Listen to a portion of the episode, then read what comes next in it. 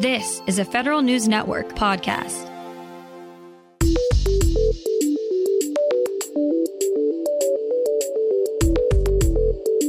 Coming up on today's Federal Newscast, the federal contracting industry provides support for Ukraine. TSP's obsolete forms could pose a problem. And DoD warns against the dangers of poppy seed bagels. Those stories and more in today's Federal Newscast.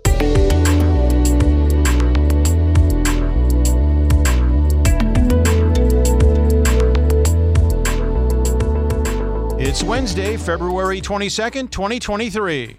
Welcome to today's episode of the Federal Newscast. I'm Peter Musurlian.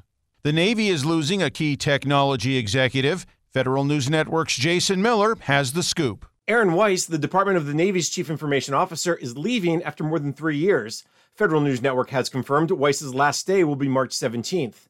In an email to staff obtained by Federal News Network, Weiss says Jane Rathbun, the DON's principal deputy CIO, will take over in the interim until a new permanent CIO is named. Weiss joined the Defense Department in September 2018 as a senior advisor to the DoD CIO. He ascended to the DON CIO a little less than a year later. Jason Miller, Federal News Network. The federal contracting industry has provided big time support to federal agencies helping Ukraine.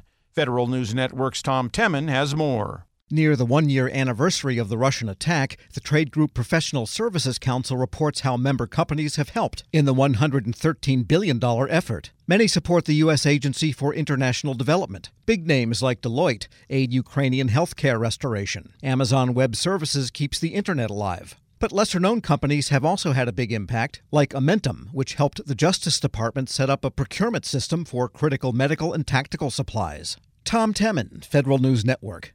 The Defense Logistics Agency, or DLA, beat its own goal on small business contracts for the 10th consecutive year in 2022. It obligated 39% of its contracts to small businesses when its goal was 35%. The agency also hit 3.5% in the historically underutilized business zone category for the second consecutive year, surpassing its goal of 3%.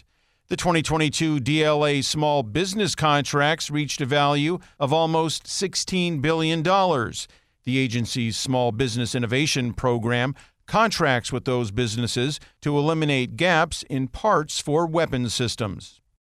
Agencies are relying on maps to advance the Biden administration's Environmental Justice Initiative. Federal News Network's Justin Doubleday reports. The Centers for Disease Control and Prevention has a new interactive map, the Environmental Justice Index, to help users understand the cumulative impacts of environmental factors on health. And the National Oceanic and Atmospheric Administration is mapping out urban heat islands in cities across the country. Those efforts are part of the Biden administration's sweeping Justice 40 initiative to focus more federal resources on disadvantaged communities. The White House is directing agencies to use yet another map, the Climate and Economic Justice Screening Tool, to guide their Justice 40 investments.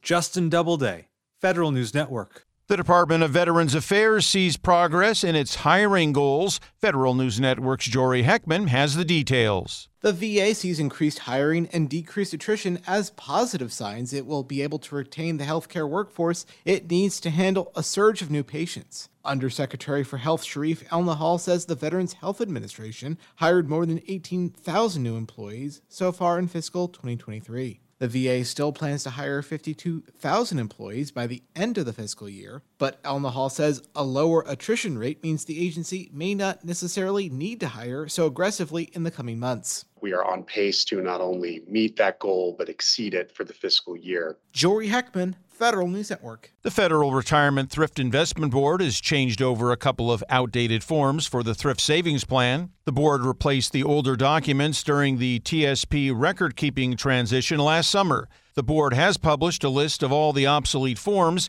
and is asking agencies and customer service representatives to help remove all old forms from use. If participants submit an obsolete form, they won't hear back from TSP and the transaction will not be processed. Agencies should go beyond data to improve workforce diversity, equity, inclusion, and accessibility. Here's more from Federal News Network's Drew Friedman. Information from the Federal Employee Viewpoint Survey, for example, can help agencies better understand their DEIA pain points. But some federal diversity leaders recommend other methods too to hedge against incorrect interpretations of the data. Jay Snipes is the Treasury Department Fiscal Services Diversity and Inclusion Officer. Getting to know your employees and asking questions, understanding, engaging with your employees to identify what barriers and challenge they feel is to me one of the key things that they could do to be more inclusive. Drew Friedman, Federal News Network. You're listening to the Federal Newscast.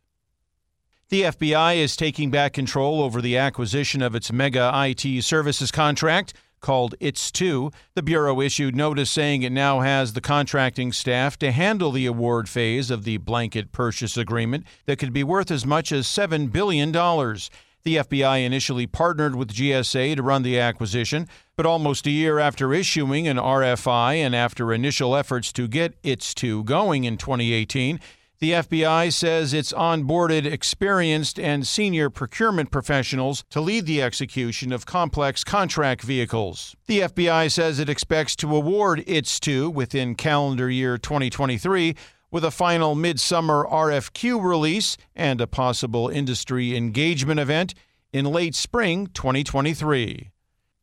Homeland Security advisors are urging the Cybersecurity and Infrastructure Security Agency to develop common security standards for government contractors. The National Security Telecommunications Advisory Committee approved its latest report on Tuesday.